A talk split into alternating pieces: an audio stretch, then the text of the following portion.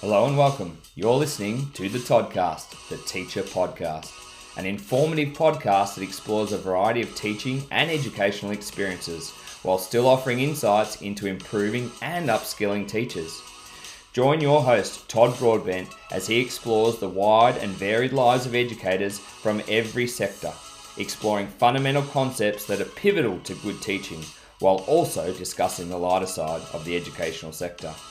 Welcome to the Toddcast, the Teacher Podcast. For the 28th episode of the Toddcast, the Teacher Podcast, I had the privilege of interviewing Nathan Vandermon. Nathan has been teaching for 13 years in both secondary and primary schools in various teaching and leadership roles. Nathan is currently an acting principal in Victoria. Nathan also has a huge presence on Instagram sharing his teaching and leadership journey. Throughout this episode, Nathan will be sharing his educational journey, the reason why he decided to become a teacher, the difference between teaching secondary and primary, how to go about moving into a new school, his leadership journey and experiences PL readings required to be a leader, building a positive relationship with parents, balancing his teaching career and being a dad, Instagram, and so much more. I hope you enjoy this episode.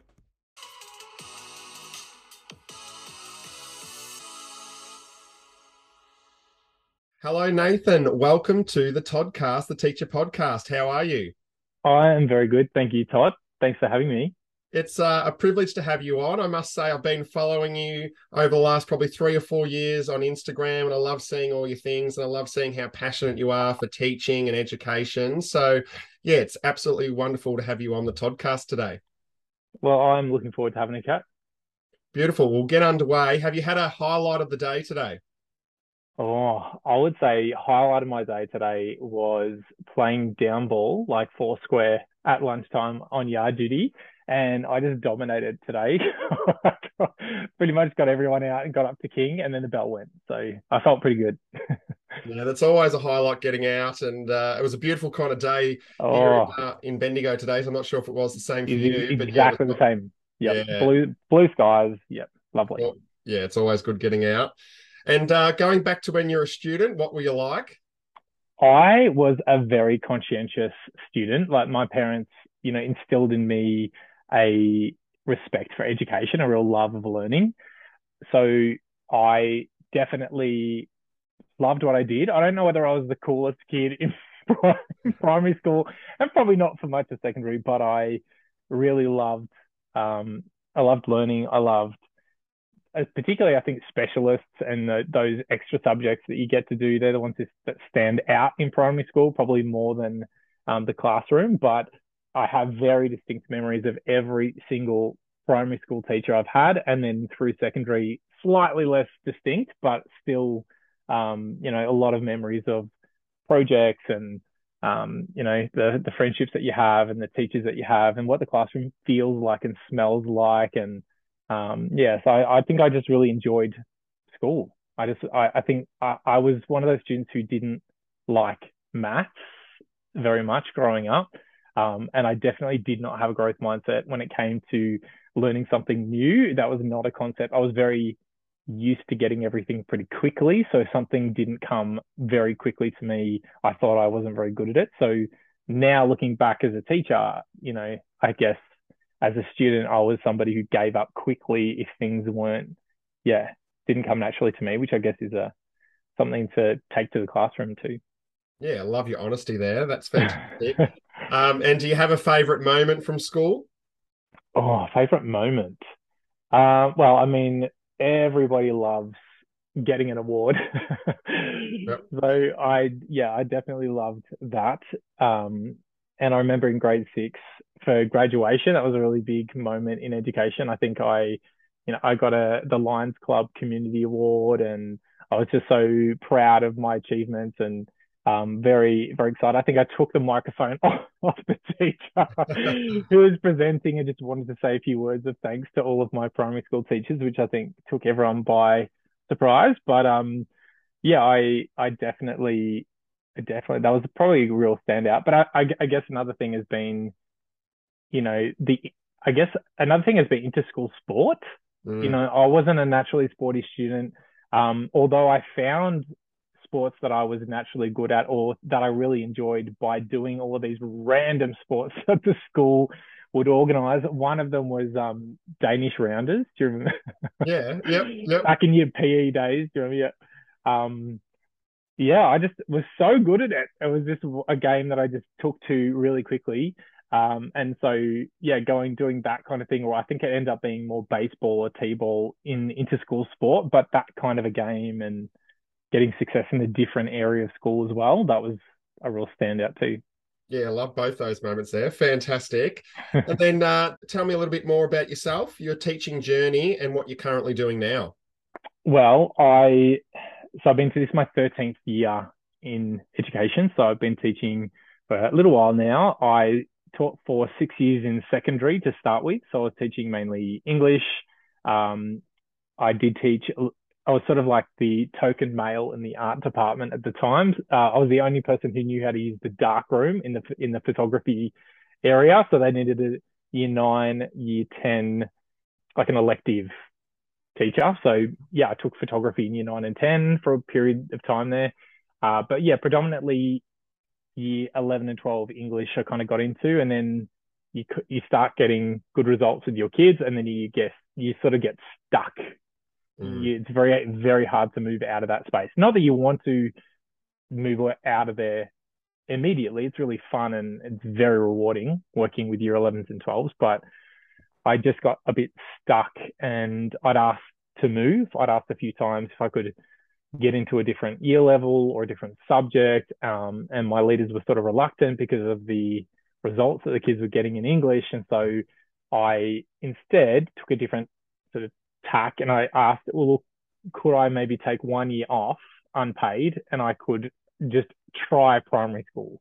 Um, and that sort of came about because a mentor of mine had left secondary teaching to take some maternity leave and she had done a little bit of CRT work and she'd just gotten a job in primary school. And she said, Nathan, you would love this. This is just so good. Um, it's nothing like we used to think. You know, it's so different. I think you'd really enjoy it. And I had no interest whatsoever when she, when she was telling me. I really honestly thought people just used glitter glue and stuck bits of macaroni to bits of cardboard, and I just had no idea. And, and just I just remember students vomiting in primary school or being snotty and gross or touching people like the teacher's shoes and patting. Me. I'm sure you get, get a bit of that. I get a bit of that. Yeah.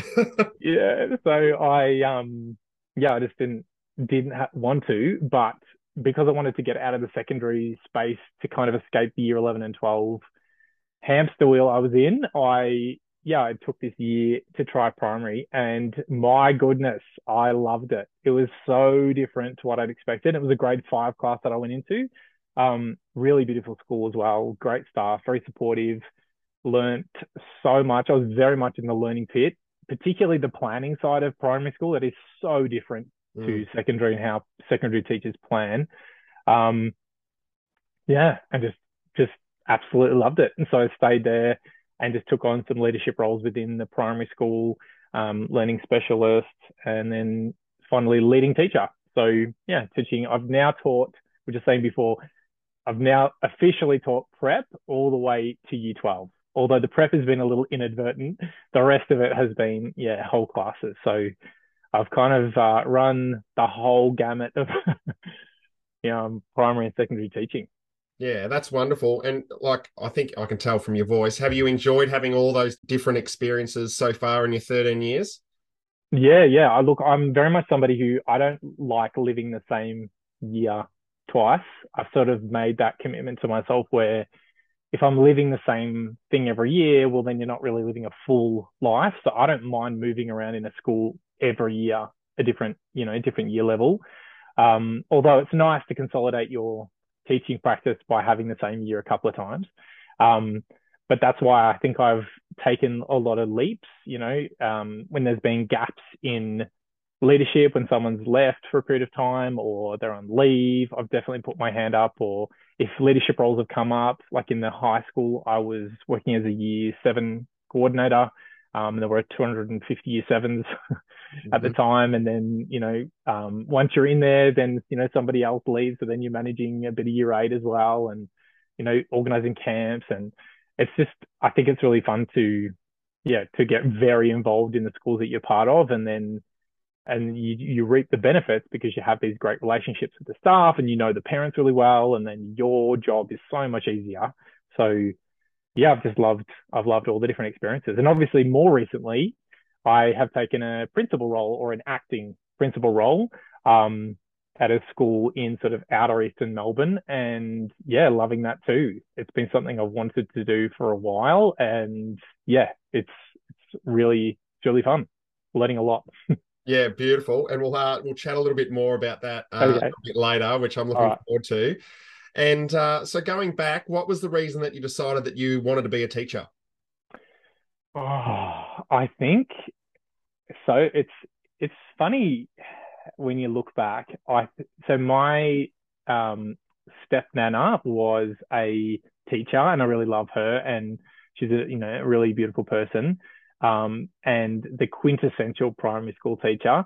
And sometimes when I'd stay at their house for holidays, she would go into her classroom. You know, as we all know, we have to go into the classroom, mm-hmm. set up, pull something down, put up a display. And it was the most magical experience being in a classroom where you got to help put the things on the wall and, you know, help tidy up and, and look through all the art supplies. And it was just really, yeah, it was just so fun having all these crafting things around and, and just being, yeah, just being part of that process. And I think um, after that, I went to public school in a, you know, not a very wealthy area in Melbourne, and so I was very much, you know, education was sort of the the ticket out of that that space that I was living in, and it really made a difference when I had good teachers. Um, particularly when I got to secondary school. In primary school, you don't, you sort of, you know, every teacher's your favorite. And as you move through, you yeah, the world is a little bit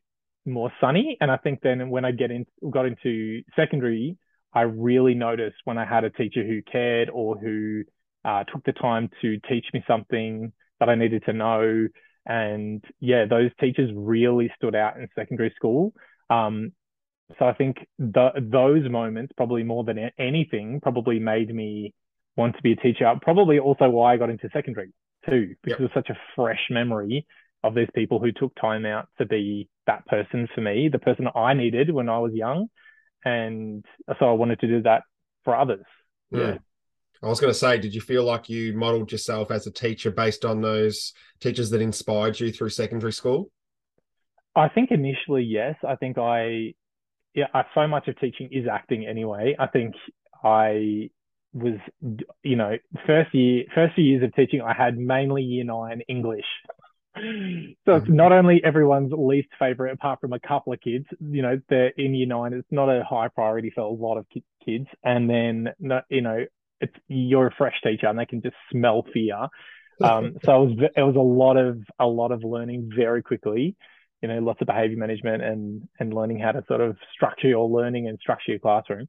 But yeah, quickly, I think I rather than wanting to be those people who were important to me growing up in education. I think I started to find where my niche was and where, you know, the way I spoke to the students, that was often the way that they would, you know, the feedback I got from them, the fact that I spoke to them as if they were very intelligent, very capable, um, and they liked the way that, you know, I just from day one believed in them. And I think that's, that's the, yeah, that was kind of my thing. Um, yeah, and I think I just sort of progressed from there and then figured out other parts of my teaching practice, the things that would make me different to other teachers. So yeah, pursued those. I'm just trying to think back now. I'm getting a lot of like flashbacks to these like different moments in teaching. Yeah. Yeah. And I guess, yeah, a lot of the things you're saying is about, yeah, building those relationships and those really strong connections with the students. And you were mentioning before about the teachers that uh, you felt connected to that were the ones that yeah really cared about you yeah so i had this teacher yeah um her name's sue clinic and i've um, reached out to her it was actually one of um kerry's uh, you know, Wine with Teach Out podcast, she was talking about if you've got this person, you need to reach out to these people who were the, your, you know, your ultimate teachers and tell them, tell them that they made a big difference. So I did. I tracked her down. Um, she'd since changed her name, so I had to find her on Facebook. It's probably very creepy, but I did find her and you know messaged her and um yeah she she remembered me. And it was the it was the nicest thing. I actually gave her a gift when she taught me in year 10 and she still has it. She said she's like said no i remember you. You know i still got this thing you gave me in year 10 and um she taught me year 11 and 12 uh, biology. And there was something about i think it was like cell mitosis or something to do with DNA or there was something part of biology and I just didn't I couldn't quite get it, or I didn't I didn't maybe know how to explain it in a in an exam. Um, yeah, and she, a couple of lunchtimes, you know, there was another student as well who was having the same issue. She, I just remember her sliding all of her stuff over on her desk in her office. Um, and we both sit down. She's like, right, you know, here we go. We're going to do it. And she's drawing it on bits of paper and she's explaining it a few times. And, um, yeah, and she was also interesting. You know, she was a person who you could talk to and had interesting opinions and things that you didn't necessarily agree with. Um, and you could have that adult type conversation where you're learning from somebody's, you know, the differences of of what they think and how they see the world. So, yeah, I just felt like she was such an influential person in my education. So it's been really nice to reach out to her, and it's very nice that she remembered me. yeah, no, that's awesome, and I think what a wonderful idea to go and reach out and and connect with her. I think that's pretty special, and I think a lot of teachers uh, would love that. Where students are reaching back out and connecting with their with students that they've taught in the past, I think it's yeah really special. Yeah, so if you're listening and there's somebody who who was that person for you, please reach out. Yep, make yeah. their day. Yeah, 100%. Love it. And uh, so, what's been your greatest challenge as a teacher? Oh, I think my greatest challenge has been, I think, well, probably two things, and they're both related. One would be behavior management, and that is something that is ever evolving. You can't ever say, I'm good at behavior management because you get a new grade and the behavior is different. And you get a new student and the behavior is different. Um, and even the same student on different days, the behavior is different. And so your, yeah, I think my knowledge of behavior management obviously now is so much better than when I started teaching. And the strategies, all the tools in my toolkit, I have so many other things in there. Um, but yeah, that that probably has been a really big thing uh, for me. Probably the biggest challenge, particularly because I was teaching in a sort of a lower socioeconomic high school when I first started. Behavior was, you know, a big issue at the time. Um, but then again, by having that experience, very quickly it was either sort of a sink or swim situation. So leaning on the teachers around me, learning from them, you know, strategies at work, and then yeah, implementing them and practicing. And I guess the the other part of this it's also a bit of a challenge is you know when you're not you're you're not in a not necessarily good space, but you're not your best the best version of yourself that day. You go in and you're tired, or you've had a big night the night before, or you're worried about something yourself, and then you go into the classroom and you're already your that window of tolerance has just shrunk to here and you can just feel like it's not going to go well. And I think for me, managing that or at the beginning, I didn't even know what a window of tolerance was. No one, there's so much about your psychology and you as a teacher, no one had taught me. And so over the time that I've been doing professional learning and and and working on, you know, why is this child behaving this way and learning about trauma and learning about um, all the different parts of psychology and why we do what we do. It's helped me so much to reflect on my own teaching practice because you realize, oh, as a human, I'm coming in with all this other stuff too. And so you as soon as you become conscious and aware of that, that has been a really massive help for me in the classroom. So it's not about like, why were the kids so off today? Like the kids were just off and no one was listening to me. And I, you know, I had to repeat myself a thousand times, although full disclosure, if it's a full moon, there's a very good chance that's going to happen. Um, and sometimes in the dynamic of the classroom, it is just a weird day and it's just weird. Um, but rather than getting frustrated with myself or with the classroom, and then it just it becomes this negative cycle of where you start focusing on that one student who's giving you that same negative behavior, and you're like, oh. Yeah. I've realized that oh, this is a bit of a cycle. I can see it now. I can see it before it happens, so I can I can do something else. I can brain break or outside, or we're you know totally changing up the lesson plan. We're not going to do what I was going to plan because I can just I just know that's not going to work. And so rather than trying to squish the you know perfectly square peg into that horribly not even round hole, um, you yeah you learn to be far more flexible. And I think those two things together, behavior management, and then learning more about how your brain works and particularly how you were feeling when you walked into the room those two things um, have been a challenge, but also, yeah, a, a real strength now. Yeah. Yeah, no, I love that. Again, thanks for your honesty. I think a lot of people listening would be kind of nodding their head and agreeing with both of those. Like we've been doing a lot of work with our grads this year. I ran a bit of a grad program, and a lot of it was based on they wanted to do a lot more on behavior management and learn a little bit more around that. So I can see that, yeah, a lot of people at the start of the career would be feeling that, but you're totally right every day is different. The students are different. The class is different. You have a different classes next year. You've got to keep going back to that uh, barrel of ideas and keep chopping and changing. I think that's why a lot of us love teaching because not every day's the same as well. No, no. Like I said, I don't want the same year, but I actually never even get the same day. Yeah. like we, yeah, this is why I really love education because it's so unpredictable in your classroom, but that's the magic. Like that's the really good bit. We, you know, when a kid says to you, why is almond oil so good for skin? And you've never ever even heard that almond oil is good for skin, but they've heard it somewhere. And then you go, I don't know. And then you, you know, go and do some research. And then all of a sudden you're on some tangent about lipids and, you know, oil structure. and you're having this conversation like, oh, now I see. And so those, you know, bizarre kind of completely, you know, unique sort of that alchemy of teaching. And sometimes the beauty is that it links perfectly into what you're trying to teach, or you know, you can somehow tie it into some learning outcome.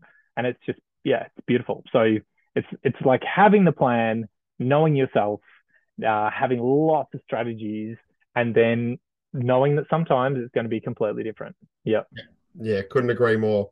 What's been your proudest moment so far as a teacher?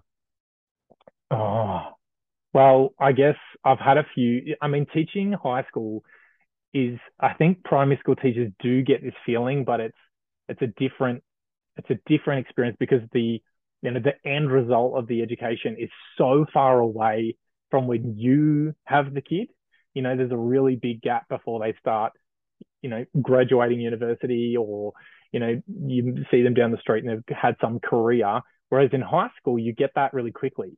So, and I think that's why year 11 and 12 is really fun to teach because very quickly they're out in the world and they're doing the things that they wanted to do. And you saw the really quick progression from um, school to the world. So I guess, you know, I've had a, you know, a, student in particular who originally wasn't thinking of teaching as a career, but really enjoyed what we did in the classroom.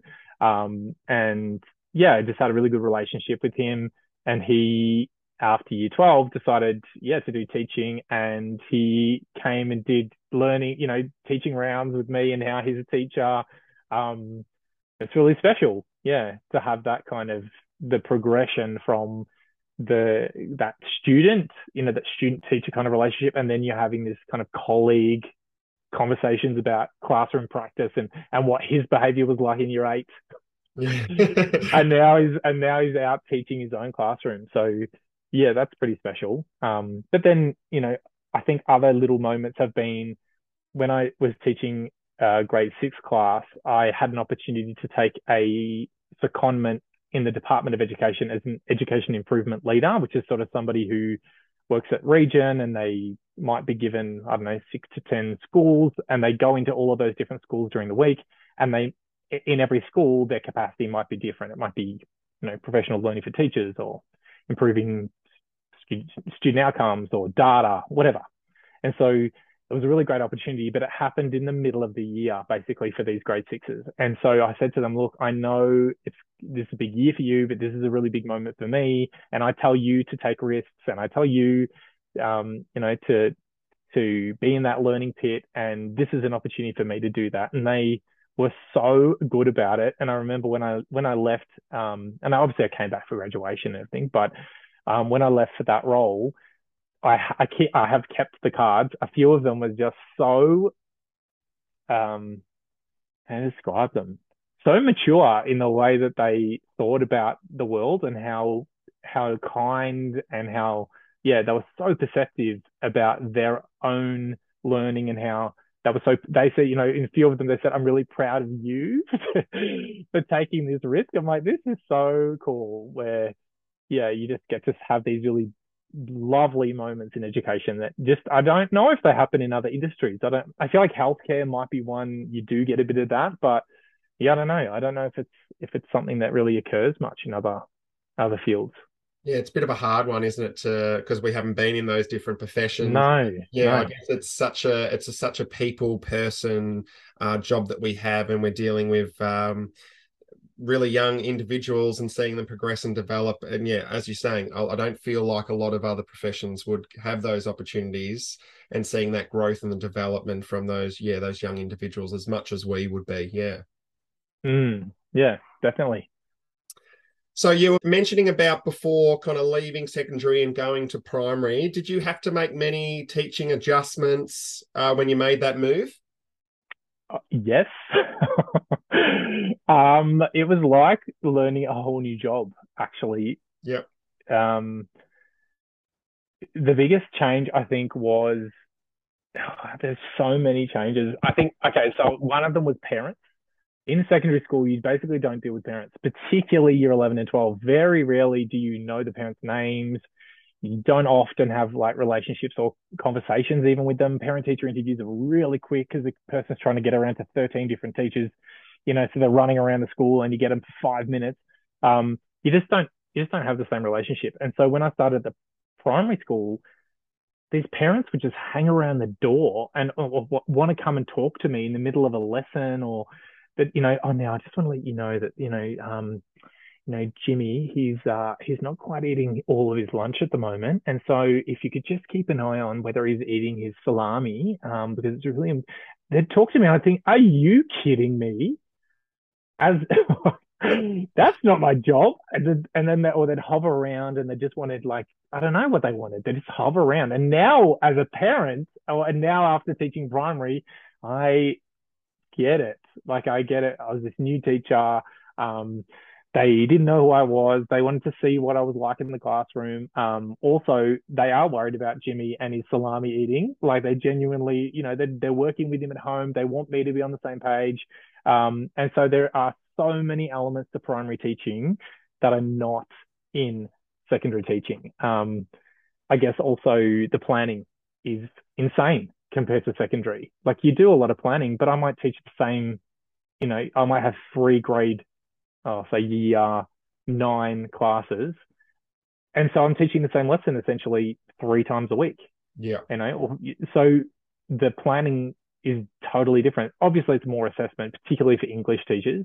Um, but yeah, there's just not the same level of complexity when it comes to planning a primary classroom. And then not only just planning it, when you get to the point of being in class, like schools that are collaborative and they, you know, they're running PLC cycles and they're doing all these additional things for student outcomes and data and tracking, and they just know the kids and it's a cohort and they're our kids. And there's just so many levels to this, you know, this planning.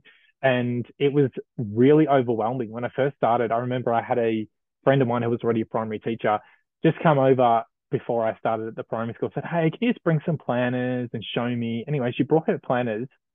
And I honestly felt sick looking at these binders, and I was, and I said, "Do you do this every week?" And she's like, "Yeah, yeah, yeah. You know, got there five reading and five writing, and we're doing this for spelling, and we're doing this for math." And I said, "But every week, do you do this planner?" Is like, "Yeah, yeah, we do it as a team, but you know, um, we definitely, you know, we'll bring our different strengths to the team, and we collaborate." And I just honestly couldn't picture it. I had no idea. Um, but then once you get into it and then you get the practice and you understand how that collaboration works, it's amazing what primary school teachers are doing on a daily basis. It's it's honestly staggering, and I think so many people outside of education, including secondary teachers who have never taught primary, would not understand that level of um, professionalism that's happening in primary schools. It's unbelievable. Yeah. And then was it a bit of an adjustment as well to kind of having like your a few year nine classes to actually just having like your own, like you said you started with grade five and having just your own grade five class. Was that an adjustment itself as well? Yeah. Like number one, if you have a really difficult student, you don't not see them for two days. Yep.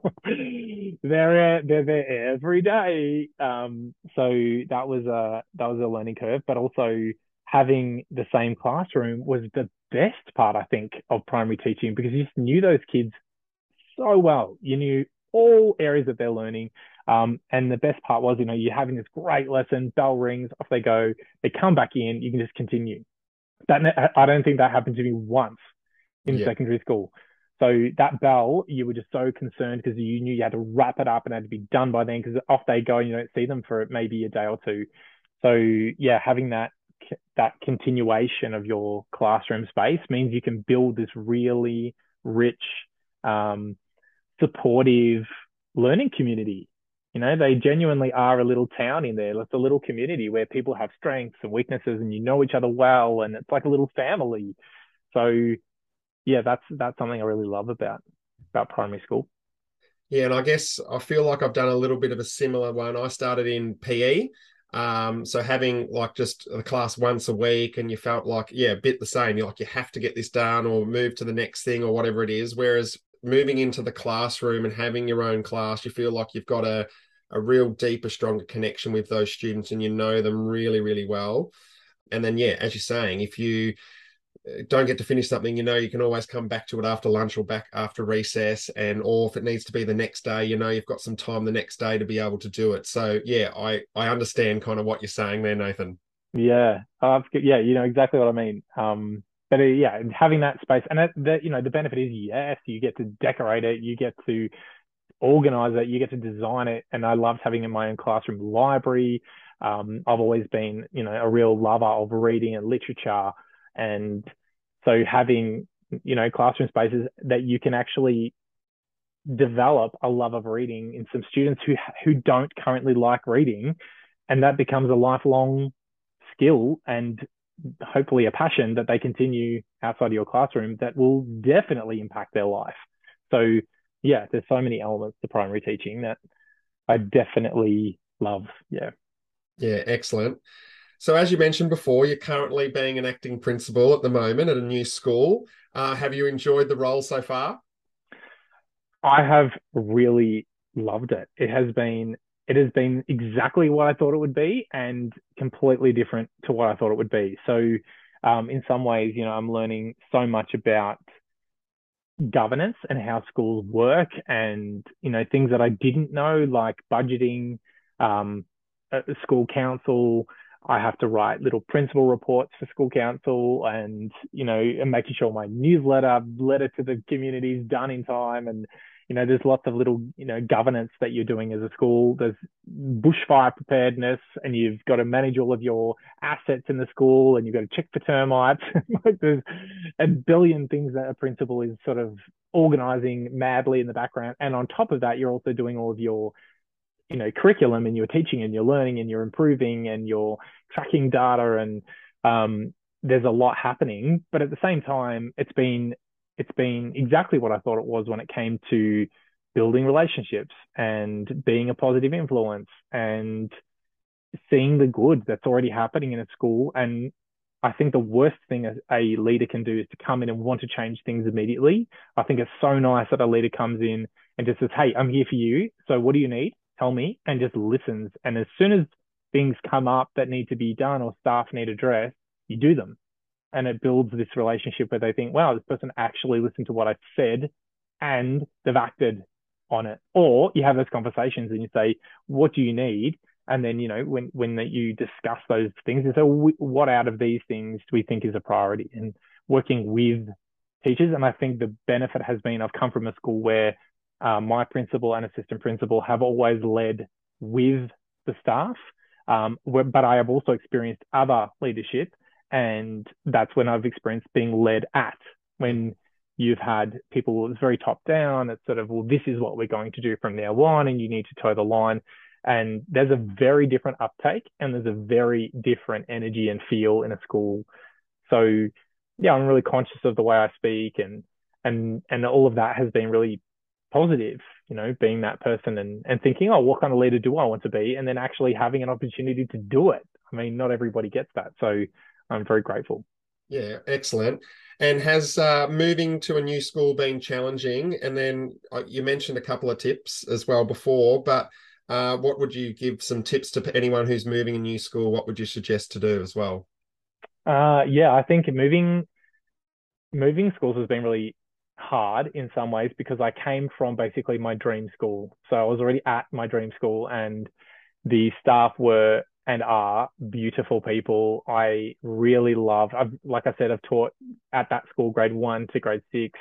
I have, you know, a lot of relationships with a lot of the staff. So a lot of them are my friends. Um, then a lot of the kids I've taught several times because I've had them in junior school, I've had them in senior school or middle school, and um, they know me really well, and the parents are really, you know, connected. And so it's been really tricky extricating myself, and the timing wasn't great when this opportunity came up.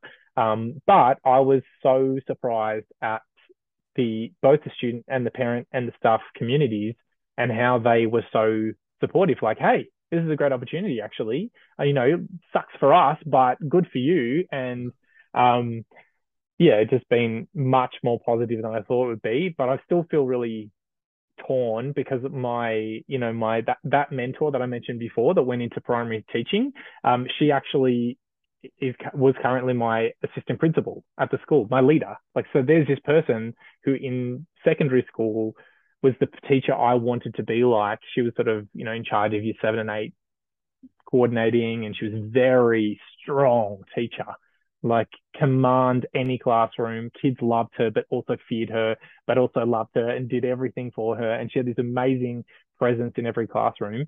Um, and there she is as my leader, as an assistant principal. And we get to have coffee and walk around. I'm the leading teacher, so I get a lot of time with leadership, and it's sort of my dream job.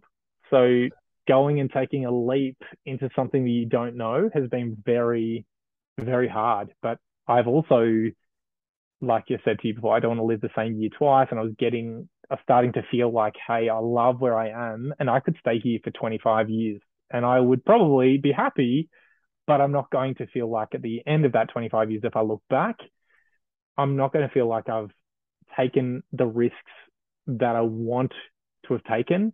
And maybe I could have achieved something different. And so, yeah, that's where this opportunity came up and I've, I've moved in that direction. And it's felt like I said, I'm torn, but it has actually felt like I'm moving like a downstream in this rushing river, and it feels like I'm going the right direction. You know, sometimes in life you feel like you're going the other way. It's like yep. you're swimming upstream. You're like, oh, this is really hard. Whereas this has not felt like that. It's been a, a difficult move, but the actual process has been very smooth, and it feels like I'm moving in all the right directions, and things are really happening for the school that I've moved to. So yeah, it feels like the right move, but it's been it has been tricky. Yeah. No, good on you for taking that not a risk, but taking that opportunity that you were given and and going for it. And yeah, I'm glad to hear that it's going really well, which is awesome to hear. Yeah. So I guess yeah, I guess if you're starting at a new school, my tip would be to listen, just be a listener and be a good listener and just sort of pay attention to eh, how things are, but also be very conscious of what you're bringing. And so if you feel like um, you want, if you're a positive person and you have a really positive uh, sense of self, make sure you continue to be that regardless of what's happening at the time. And so that you're just, you can be the difference, but you don't have to be bossy about it. You don't have to tell people. You can just um, be that change, and people around you respond so well to new people because you're fresh, you're different.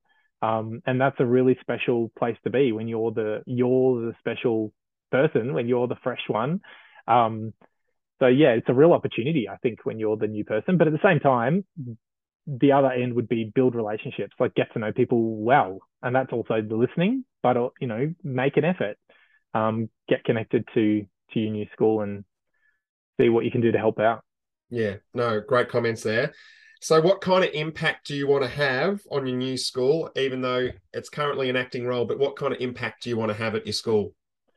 So, for my school that I'm currently in, it's a small school. It's in the outer eastern um, area, like I mentioned before, and it's an area that there are young families and there is you know growth in the area, but it is not a high growth area. So to maximize enrollments so that you secure the future of the school, that's my main goal. To achieve that, I really want to, I guess, raise the profile of the school it's one that is, you know, it's a it is a stunning school. The SEIL, the Senior Education Improvement Leader, who is sort of like my boss and goes around to all different schools in, in the Yarra Valley and the Upper Yarra area. You can imagine how beautiful a lot of those schools would be. This is her favorite. She comes and she says, Man, this is the most beautiful school in Victoria. It is stunning. And so, sort of one that people maybe don't know as much about. So, my job is to really get it out there into the community, get it out there um, into the particularly the parent community, and highlight the amazing things that are already happening in the school. And then, as a staff, we've really been doing like I've introduced, um, which is something the staff wanted to do anyway, learning walks, and we're just exploring PLC and yeah, moving towards more collaboration. And instantly, you just get this gratification because the staff are feeling like, wow, this, this person has listened to why the direction we want to go in.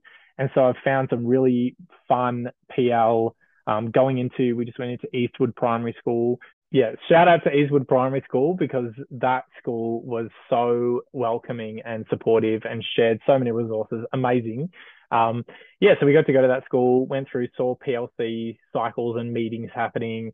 Um, we were shown you know, we went on these learning walks ourselves and got to see what classrooms were like, what was happening. We got very inspired. We came back to our own school and just saw, you know, what would work in our context. What would, what would, what would it look like at our school? And um, yeah, staff are feeling really invigorated. They're feeling inspired and excited about the future. Um, so my job really is to just raise the profile of the school and to support the staff who are already amazing to have the opportunities and facility and time, more importantly, to kind of really structure that time so that they're getting the time to do all of this kind of exciting stuff. Um, and I'm that person with that whole school perspective and that whole school lens all the time.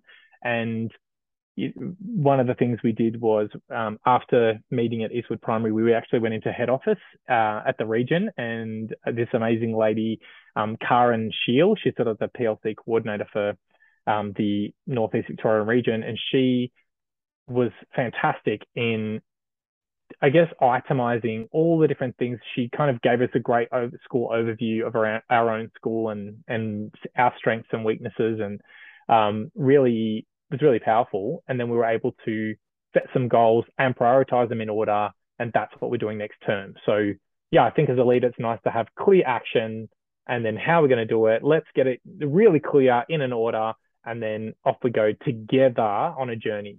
It's not me telling you you are part of this journey and you need to communicate. So yeah, that's what we've been doing. So I'm hoping I just sort of raise the academic profile of the school, um, but also highlight all of the amazing community and everything that's already happening within the school. So that's my goal. yeah, love it. Sounds really exciting. And yeah, I think the school's very lucky to have someone like you who's really passionate and really interested and really wants to do the best job that they can. So I think the school's really lucky to have you, Nathan. No, thank you, Todd. and so what was the reason that you decided that you wanted to go down the leadership path? Um, I I think I think every teacher when you ask them about their job, they want more impact all the time, whether it's within their own classroom, whether it's in their own reading group and their, or, you know, in a PLC cycle, or if they're sitting in a team meeting or whatever it is, I think every time you ask teachers, you know, what the move, why did you do what you did? I think it's always to improve your impact and, and to increase your impact. And so when I, uh, I guess, initially took on that role at Region, that was to have more impact. It was to go into other schools to increase the amount of students that I was impacting. Um, but it's it, it's more surface level impact because you are helping some staff to facilitate it, but you're not always there for the whole um, the whole journey and the whole process. So then getting into the school leadership that I was in when I took on sort of le- a leading teacher or learning specialist, I was having more impact in a curriculum focus, or I was having more impact on the um, annual implementation plan and setting goals and helping the school to work towards them and tick them off. And it feels really good when you're leading a school in the direction that they want to, you know, wanted to go in. But then again, I, I felt like you know, I'm having this great impact in the school I'm in. I'm I love the job that I've got and I love the teachers that I'm working with and particularly the, the kids that I've got. But again, I wanted to have more impact. I wanted to change the whole culture of a school or to improve the whole experience of a school. Um, I, I was lucky to work, you know, initially in this primary school that was already so amazing, but some aren't. Mm. You know, there are teachers who are incredible people and they're working at schools where there's a lot of negativity or um, their leadership don't communicate well or they, you know, the leaders in the school don't have empathy for the journey that teachers have been on for the last two, three years, where it's been absolutely horrendous through COVID and lockdowns, particularly in Victoria and Melbourne. It was just absolutely uh, just awful. And if you're a leader and you don't, if you don't connect to that and you don't share the empathy and and share that journey with people, yeah, you really lose touch, and then you just don't have any traction, and then it gets a very top down feel. So. I just wanted to have an opportunity to be at a school and to be that positive change. And so, yeah, it, it is a risk. Like I said before, it's not a risk, but it is a risk. Um, but it's it's like that academic risk that we make kids do all the time. And so I just wanted to, yeah, be in a learning pit. I like learning something new, and I'm definitely definitely feel like I'm in it at the moment. Um, but I'm clawing my way out the other side, which is which is good. Yeah, no, I think excellent comments there, and I couldn't agree more with everything you kind of said. So, yeah, wonderful. And then, what would be your suggestions for anyone who might be wanting to be maybe an assistant principal or a principal? What experiences or PDs or readings do you think they should do? Uh, all right. So, I think the first and foremost, if this is something that you genuinely want, if you think, yeah, I'd really like to be an assistant principal or a principal, well, we both work in Victoria, and there are a lot of supports for people who would like to transition into leadership in Victoria. Um, there are some programs you can do to improve your leadership ability. One's called UP, um, and it's a way that you can almost kind of shadow an assistant principal or principal, and then you get time out of your classroom, and department pay for CRTs, and you just get out. Um, it's a really great opportunity. I didn't do that one, but I've worked with a lot of people who've had that experience. Um, I think be open and honest with your leadership. Talk to them about the fact that you're really interested in leadership and ask them and be prepared for feedback, but ask them, you know, what are some of the things I need to work on if that's the direction I'd like to go in?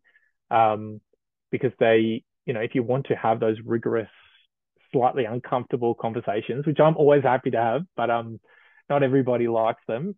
And yeah, taking on that feedback and and really thinking, well, this might this is not going to happen overnight. This is going to be a process, and I need to take on feedback, filter the feedback when it's not quite appropriate, and then and I know why, but also um, you know improve my practice as well, and learn the things I need to learn so that I can have those opportunities. And I guess it's it's a case of also taking opportunities when they come. Um, when if you've got an assistant principal or principal at your school, you know, asking for a bit of a progression in your career, like talk to them and say, I'd love to sort of sit down with you and talk about my career progression and what's next for me and how I can kind of get there. That's a really good conversation because they'll often say, all right, well, at the moment, you know, you might be doing these roles in the school. Have you thought about numeracy leader or have you thought about um, great, you know, year level leader?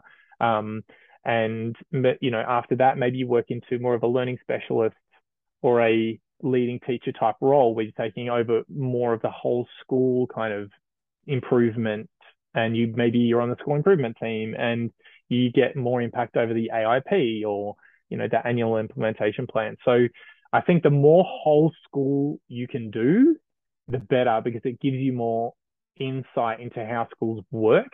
Um, but other than that, I think some maybe some PL or reading that's been really powerful. I think so. Brene Brown and her Dare to Lead. So and that is actually the Victorian government now run a Brene Brown Dare to Lead program through the academy, which I didn't even know about. But um, I just read it through a book club, and it was very good.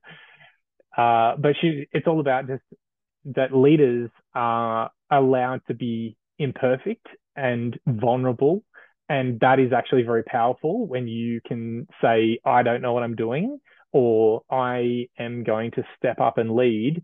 but I need you to do it with me and I need you to help me. And so, uh, and even if you fail, you're out there in that arena, and that is already enough for people to to want to follow you and want to be part of what you're doing. So she's she's been really great to read. I think she's really powerful. Um, oh, other leaders. There's a great book called Thrive by Arianna Huffington. So she's the person who invented or started Huffington Post um, Greek background, uh, American you know, now, and she is just this powerhouse. And she fell for the lie that to be successful, you need to be busy and you need to burn out. Like there's a real badge of honor when you burn out in leadership. Like you work late, you do late emails, and you you know you lose touch with your family.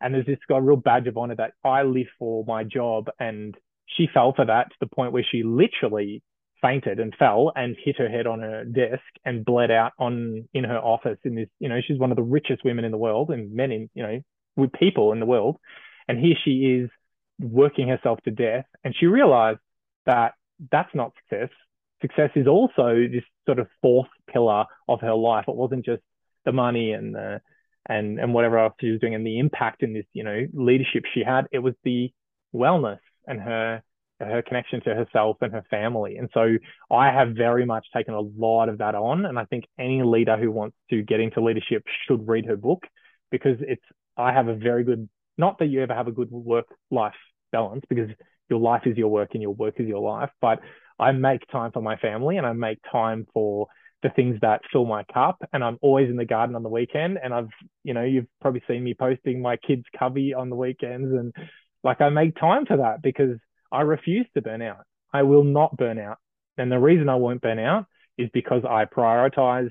I'm I am not my job. I am more than that, but I'm also really good at my job and I can't be good at my job if I'm not happy in my own life and I'm not well. So I think yeah, that's probably another really powerful book because it helps you see that you don't you don't have to be that burnout or that person, you know, chained to their laptop to be a good leader. Just don't. Mm. You're allowed to um, be a leader who says, you know what, my kid's sick. I'm taking a day off and I'm not going to feel guilty about it, or I'm not well and I'm taking a day now so I don't take five days later because I've completely burnt myself to the ground.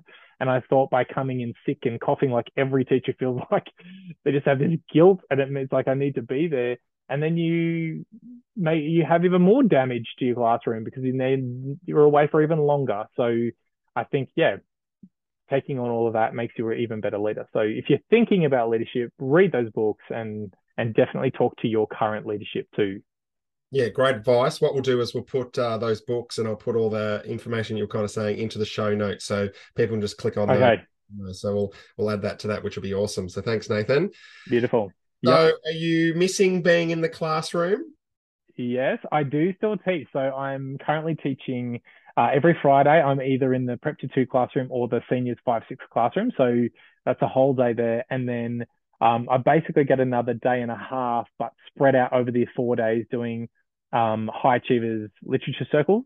Um, I get to do the tutor learning initiative. So, you know, getting their groups of kids um, we're doing numeracy at the moment and focusing on number uh, or the four processes. And so I'm gathering data, I'm giving that back to the teachers. So I'm getting I'm getting my little hit of teaching in the classroom and and seeing students improve, which is like that drug that all teachers love. They just they get that you know so much satisfaction from um, seeing students improve and and seeing their learning happen. So yeah, I definitely feel like I'm not missing the teaching and learning, but I'm missing my grade. Like I missed the grade that I left and and the you know the individuals that I had and and the families that I was part of. So yeah, I definitely miss them, but I'm also still getting a bit of teaching, so it's good. I was going to say, kind of getting the best of both worlds, yeah. and getting to do a little bit of teaching as well, which is nice. Yes, yeah. And I know we were talking about a little bit about this before. Advice for teachers to build some positive uh, relationships with parents. Have you got some advice there? Ah, uh, yeah, definitely. Um, number one, be proactive. So if you immediately see something that needs to be spoken about, do not wait for parent teacher interview and do not wait for a report to go out. Uh, please make sure you're talking to parents early. Um, yeah. And another one would be know the kid, like really know the kid. And when you talk to the parent, tell them how they are, like tell them exactly what they're like in the classroom, um, all their all their little quirks, and that that is what the parents love because they realize you actually know their kid, like you know them, the the very unique individual that they are.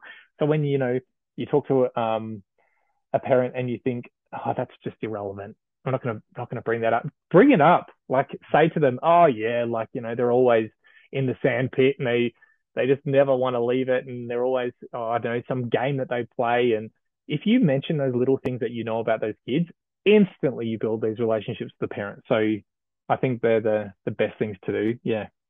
Awesome advice. Yeah, agree there 100%. and then how would, how do you go about balancing your teaching career? We were kind of talking about this as well before, uh, balancing your teaching career and also being a dad. Yeah, yes, yeah. Uh, it's a challenge, particularly when they're little. Like I have never been tired like I was tired with the birth of my second child.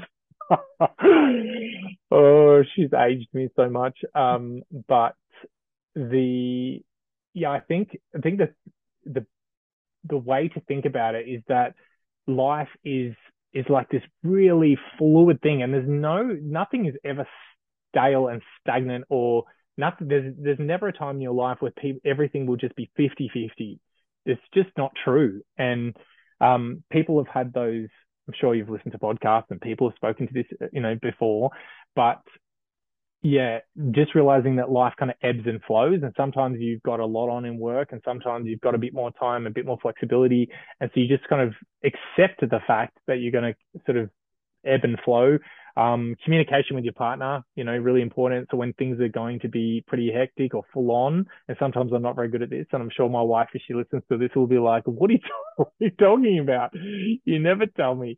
Um, but that does help a lot. Like if you're communicating well your partner, and um, if you, you know, have that other person that is relying on you to sort of tell them when things are going to be really hectic, and then tell them when things are going to be a bit more free, because you can kind of balance each other out. Um, just when I get home, I'm just dad. So it's we're playing, we're I'm cooking, we're eating, we're you know we're in the lounge room. I'm reading books before bed, and then when they go to sleep, that's also time to reconnect to my partner because you know I haven't seen them, and the kids make you so tired. Can't even describe describe it. Um, but you know sometimes that's just us staring at our phones, watching Murder She Wrote, catch up on Channel 9 for an hour before we finally, you know, come out of this zombie phase and say, oh, do you want to make a cup of tea? Oh, yeah. And then so, you know, chatting and whatever. But um, yeah, I think just making time for family when you are with family and then prioritizing. And sometimes you do have stuff to do on the weekend. So just say, right, I need an hour, I need two hours, I'm going to do this. And then if I don't finish it, well, too bad. It's just going to have to not be finished. Um, or I can set another do another hour on Sunday, maybe when the kids go to bed. So just maximizing the time when you're not with those responsibilities. Yeah. Yep. No, awesome. Great advice. And uh, I kind of met you and got to see everything you're kind of doing on Instagram. Have you enjoyed being on Instagram and sharing? I I can't tell you I can't tell you how much I love this community. Um, it's bizarre because like you and I are meeting right now and chatting, but I already feel like I know you. um, oh, and I've forgotten your friend's name. I listened to your podcast with him. Uh, Joe. Joe. Joe. Joe. And I just remember I was like, Joe has the best moustache of anyone I've ever seen. And then um, it's so funny. Like you just see these people on Instagram, and then I'm listening to this um, podcast with him, and now I just feel like I know him.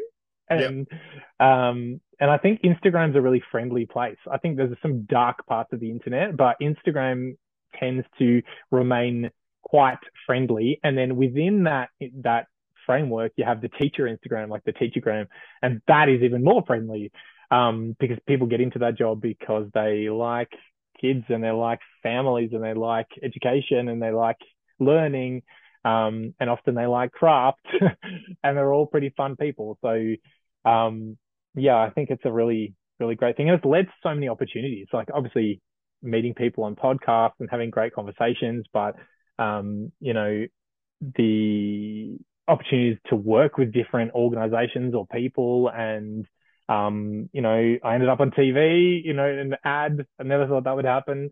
So, you know, for the Department of Education. And so all of these things came about due to having an Instagram and, and it just gives you a platform to connect to literally thousands of people. Um, and I think the best part about it, apart from the amazing people, is the fact that you're in people's classrooms, which you, for how many years you weren't able to really do. And now I'm in classrooms all over the world and it's so helpful to steal their ideas and use them in your own class. You're like, oh, I'm doing that. And you just save it on Instagram and then you come back later. And nine times out of 10, if you take like just this week, um, a teacher had this amazing activity.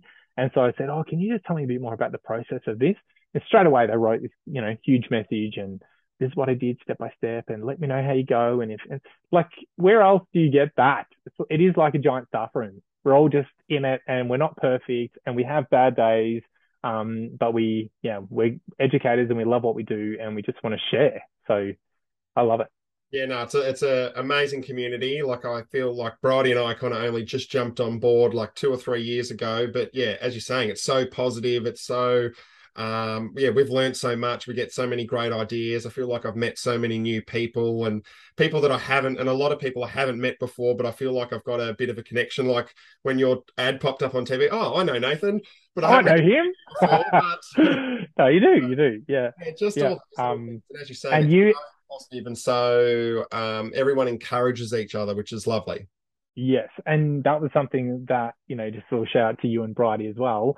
Um, all through COVID, it was you know it was hard, and I was pretty honest about how that process went, um, and shared a lot of that you know journey on Instagram. And so many times, you or Bridie on your um, Instagram would touch base and say, "Hey, just want to say we love what you're doing, or you're doing a great job, or something really positive." And you know, you weren't alone. There were other people who did that, and it just really makes a difference to your day. Um, so yeah, I absolutely love this community. Yeah. Awesome. And what's one teaching resource you couldn't live without? Oh, so hard. I know um, Aaron, like Mr. J's Learning Space, has always talked about um, mini whiteboards, but I just like I have I definitely use them, but it's not something that I use all the time. I guess for me, oh, I think it's I think it's writing feedback. I just can't live without that really clear, you know, student goal setting type um, writing feedback where so you meet with the kid and you read their work and it gives you a framework to give them very valid feedback. And then immediately you see this real improvement in their writing. Um, like I've used VCOP or um, criterion scales and things like that. They give you a very distinct goal setting, and then you just see massive improvement um, in an area. So I think, yeah, um, goal setting. I'll go goal setting, um, yeah, templates and performance. Yep. yep. Awesome. Love it. And before we finish today, uh, Nathan, are you happy to play yes. a quick little game? Oh, sure. Awesome. This is called One Word with Todd. So I'll just and the first thing that comes to your mind. Okay, okay. I haven't given you the answers prior to, so no, no, I'm nervous. I feel like I'm. It's like a, a Freudian like psychotherapy. You'll be judged as well. No. okay. uh, first one is coffee. Need. Like it. Teaching, Challenging. staff meeting, Flat. uh, yard duty. Yellow. Yes, yeah, I get, I get the connection there. Uh, holidays. Sea. As in the ocean. Yes, yep, like it. Uh, staff room. Grey. That's horrible, but it, my God, the classroom is actually grey. So the staff room is genuinely painted grey with grey chairs. Yep. It's not a it's not a metaphorical grey. Uh, professional learning. Reading. Instagram. Fun. I know that uh, you get uh, around this quite a bit, and it's on your Instagram. We should uh, we'll do a little shout out to your Instagram in a minute, though. But uh, dancing, Real. And you mentioned this before, gardening. Green. Oh, Yeah. I have to do a lot of colour. Yeah, you definitely a lot of colours. What's going on with Um, and I'm gonna you have to pick between two here. If me? you Okay. between like a craft beer or gin, what are you picking? Oh, that's very hard. Um, gin. Oh, I thought you would go with a gin, so I, I got you right there. Excellent. Well done, Nathan. I'll give you the win. I loved all the different colours that were coming through. I don't know why I was. That's really. Oh, I'm gonna have to Google the psychotherapy or some psych. Yeah, some what do we call it? Like a some explanation for my color association. That's very weird. Hmm. Uh, loved it. Um, and before we finish today, if anyone wants to get in contact with you, Nathan, how can they get in contact with you? Oh, easiest way is Instagram. Like if you just follow me on Mr. Vandermond, um, DM me through there, or yeah, or if you're in the Department of Education, you can find me very easily by typing in my name into the Outlook search bar. You'll find me very quickly. So yeah, get in touch. Awesome. And yeah, that'll be the end of the podcast. But Nathan, I just want to say thank you so much for coming on. I've, um, as I said, I've enjoyed kind of following your journey over the last uh, uh, kind of two or three years, and it's been wonderful seeing your progress from being in the teaching area and then kind of going into leading teaching and now as an acting principal. I love your passion and energy, um, and it's something that I try and bring into my teaching every day. So I feel like I've connected with you kind of how you go about your teaching to my teaching. So yeah, it's been absolutely wonderful having you on today and hearing about your journey and actually getting to meet you not so much face to face, but on a screen. and hopefully at some stage we can kind of catch up for a, a beer or gin at some stage. And um, yeah, just keep up the wonderful job you're doing. And yeah, all the best with the acting principal role that you're doing. But yeah, thank you for coming on the podcast today. Oh, thank you so much for having me. And um, thanks for giving teachers yet another platform where we can be heard. Um, because so many times teachers are spoken about in the media, but it's really nice to have an opportunity to, you know, for people or, you know, to talk to you, but also for people to hear teachers and hear what it's like to be in a classroom. So thanks for, thanks for that platform too. Awesome. Well, not too many more days until our holidays. So uh, Right. enjoy your break, a very well earned break. And uh, look forward to catching up with you really soon. All right. Thanks, Todd. Awesome. Thanks, Nathan. See you later. Bye. And that is the end of the 28th episode of the Toddcast, the Teacher Podcast. Hopefully, you enjoyed having Nathan come on as much as I did. It was wonderful hearing about his teaching career and now what he's doing in a leadership capacity at his new school. It was really insightful and engaging conversation. So, thank you so much again, Nathan, for coming on to the podcast today. And I cannot wait for you to join me in a couple of weeks' time for the next episode of the Toddcast. See you later.